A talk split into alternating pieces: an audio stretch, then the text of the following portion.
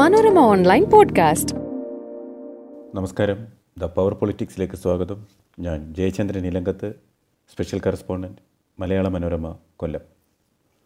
നവകേരള സദസ്സിനായി ബസ്സിൽ യാത്ര ചെയ്യുന്ന മുഖ്യമന്ത്രി പിണറായി വിജയനെയും മന്ത്രിമാരെയും കരിങ്കൊടി കാണിച്ച് പ്രതിഷേധിക്കുന്ന youth Congress K S U പ്രവർത്തകരെ ഡിവൈഎഫ്ഐ പ്രവർത്തകർ ചെടിച്ചട്ടിയും ഹെൽമറ്റും കൊണ്ട് കൈകാര്യം ചെയ്തപ്പോൾ മുഖ്യമന്ത്രി പറഞ്ഞു മാതൃകാപരമായ ജീവൻ രക്ഷാ പ്രവർത്തനം.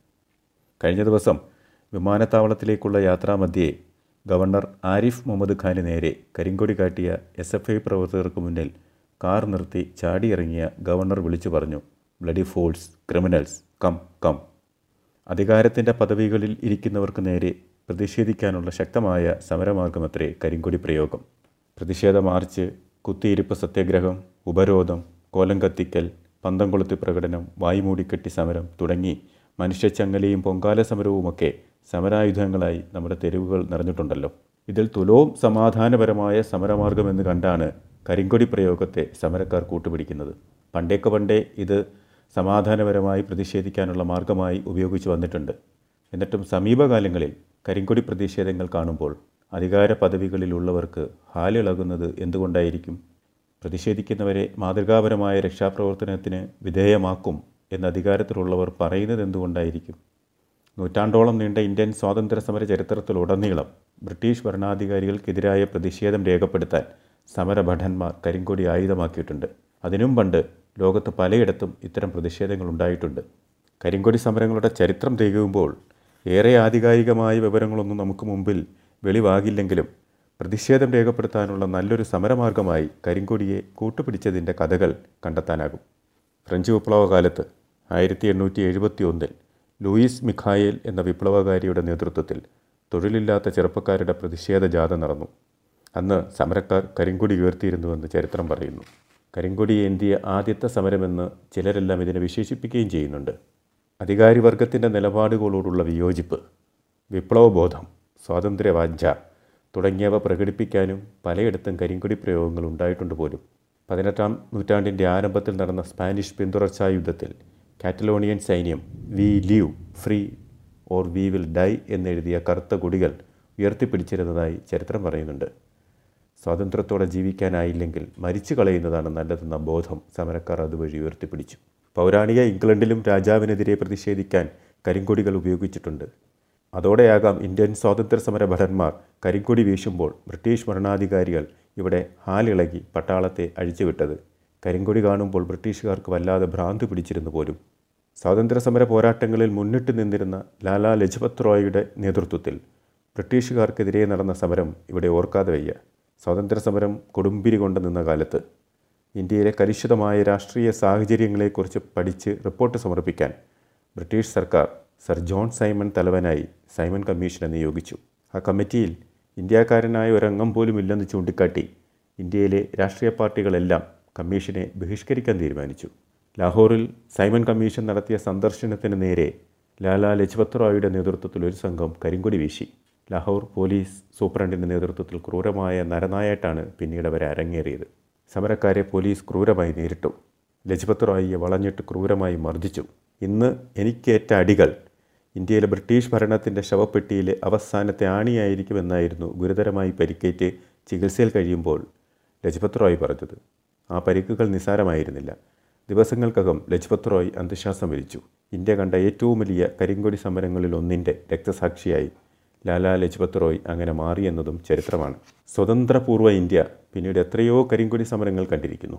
ആയിരത്തി തൊള്ളായിരത്തി ഇരുപത്തി ഒന്ന് നവംബറിൽ മഹാത്മാഗാന്ധിയുടെ ആഹ്വാനമനുസരിച്ച് നിസ്സഹരണ പ്രസ്ഥാനത്തിന്റെ ഭാഗമായി പ്രിൻസ് എഡ്വേർഡ് എട്ടാമനെ സ്വാതന്ത്ര്യ സമര പോരാളികൾ കരിങ്കൊടി കാട്ടിയതും എടുത്തു പറയണം. ഇന്ത്യയിൽ കരിങ്കൊടി പ്രയോഗം കുറ്റകൃത്യമാക്കിയത് ബ്രിട്ടീഷുകാരാണ്. ബ്രിട്ടീഷുകാർ അടിച്ചേൽപ്പിച്ച വിക്ടോറിയൻ കാലഘട്ടത്തിലെ കാലഹരണപ്പെട്ട പല നിയമങ്ങളും നമ്മുടെ നാട്ടിൽ ഇപ്പോഴും പ്രാബല്യത്തിലുണ്ട്. പക്ഷേ ബ്രിട്ടനിൽ ഇപ്പോൾ കരിങ്കൊടിക്ക് നിരോധനമില്ല. അവിടെ അതൊരു കുറ്റകൃത്യമല്ല എന്നാണ് പറയുന്നത്. ബ്രിട്ടീഷുകാർക്കെതിരെ സ്വാതന്ത്ര്യ സമര പോരാളികൾ വ്യാപകമായി കരിങ്കൊടി പ്രയോഗങ്ങൾ നടത്തിയിട്ടുള്ളതുപോലെ സാക്ഷാൽ മഹാത്മാഗാന്ധിക്ക് നേരെ പോലും ഇത്തരം പ്രതിഷേധങ്ങൾ ഉയർന്നിട്ടുണ്ട് എന്ന് ഓർക്കണം ഭഗത് സിംഗിനെ തൂക്കിലേറ്റിയതിനെ തുടർന്നുണ്ടായ സമരങ്ങളുടെ ഭാഗമായി ആയിരത്തി തൊള്ളായിരത്തി മുപ്പത്തി ഒന്നിൽ കറാച്ചിയിൽ നടന്ന സമ്മേളനത്തിൽ ഗാന്ധിജിക്ക് നേരിയ പ്രക്ഷോഭകർ കരിങ്കൊടി വീശി. ഗാന്ധിസത്തിനെതിരെ അവർ മുദ്രാവാക്യങ്ങൾ മുഴക്കി. പ്രതിഷേധക്കാർ തനിക്ക് നേരെ നീട്ടിയ കരിങ്കൊടികൾ പുഞ്ചിരിച്ചുകൊണ്ട് ഗാന്ധിജി സ്വീകരിച്ചു എന്നത് വേറെ കാര്യം. സ്വാതന്ത്ര്യത്തിന് മുമ്പ് ഇതായിരുന്നു സ്ഥിതിയെങ്കിൽ സ്വാതന്ത്ര്യാനന്തര ഭാരതത്തിലും കരിങ്കൊടിയെ കൂട്ടുപിടിച്ച സമരങ്ങൾ നൂറുകണക്കിന് ഉണ്ടായിട്ടുണ്ട്. തമിഴ്നാട്ടിൽ ഡി എം കെയുടെ നേതൃത്വത്തിൽ കറുപ്പിന്റെ സമരം ഒട്ടനവധി നടന്നിട്ടുണ്ടല്ലോ.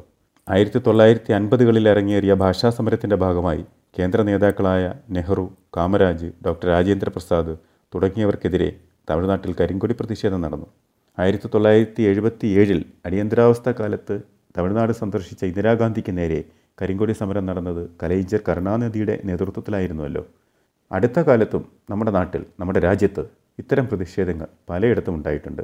ഡോക്ടർ മൻമോഹൻ സിംഗ് പ്രധാനമന്ത്രിയായിരിക്കെ.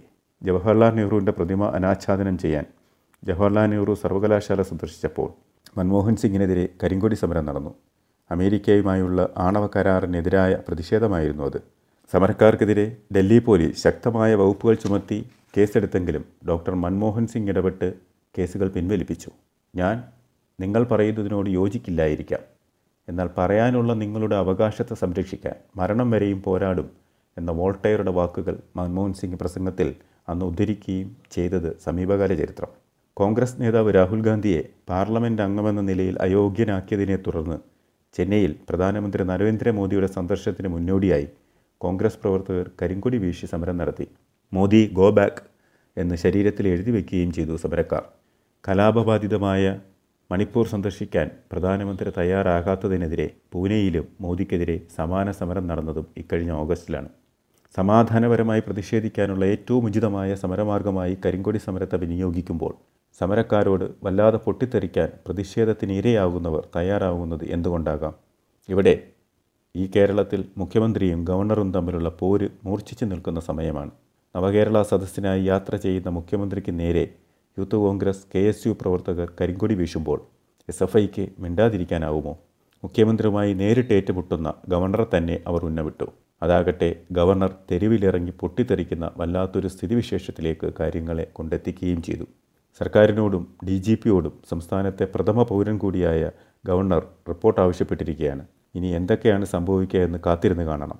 ഉമ്മൻചാണ്ടി മുഖ്യമന്ത്രിയായിരിക്കെ സോളാർ സമരത്തിന്റെ പേരിൽ ഉമ്മൻചാണ്ടിയുടെ വാഹനത്തിന് നേരെ കണ്ണൂരിൽ കല്ലെറിഞ്ഞ ഡിവൈഫൈ പ്രവർത്തകരിൽ ഒരാൾ സി ഒ ടി നസീർ. പിന്നീട് ഉമ്മൻചാണ്ടിയെ നേരിട്ട് കണ്ട് ചെയ്ത തെറ്റിന് മാപ്പ് പറഞ്ഞു. ആ നസീർ ഇപ്പോൾ സി പി എമ്മിലില്ല. നവകേരള സദസ്സിനിടെ ഇക്കഴിഞ്ഞ ദിവസം കൊച്ചി മറൈൻ ഡ്രൈവിൽ സി പി എം ഡിവൈഎഫ്ഐ പ്രവർത്തകരുടെ മർദ്ദനമേറ്റ സി പി എം അംഗം റയീസും ഇനി സി പി എമ്മിൽ ഇല്ലെന്ന് പ്രഖ്യാപിച്ചു കഴിഞ്ഞു. കോൺഗ്രസിന്റെ ഉമ്മൻചാണ്ടിയെ കല്ലെറിഞ്ഞാലും ആളുമാറി സി പി എംകാരനെ സി പി എമ്മുകാർ തന്നെ മർദ്ദിച്ചാലും ആൾ നഷ്ടം സി പി എമ്മിന് തന്നെയെന്ന കൗതുകവും നമുക്ക് മുന്നിലുണ്ട്.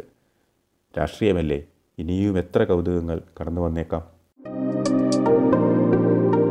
Manorama online podcast.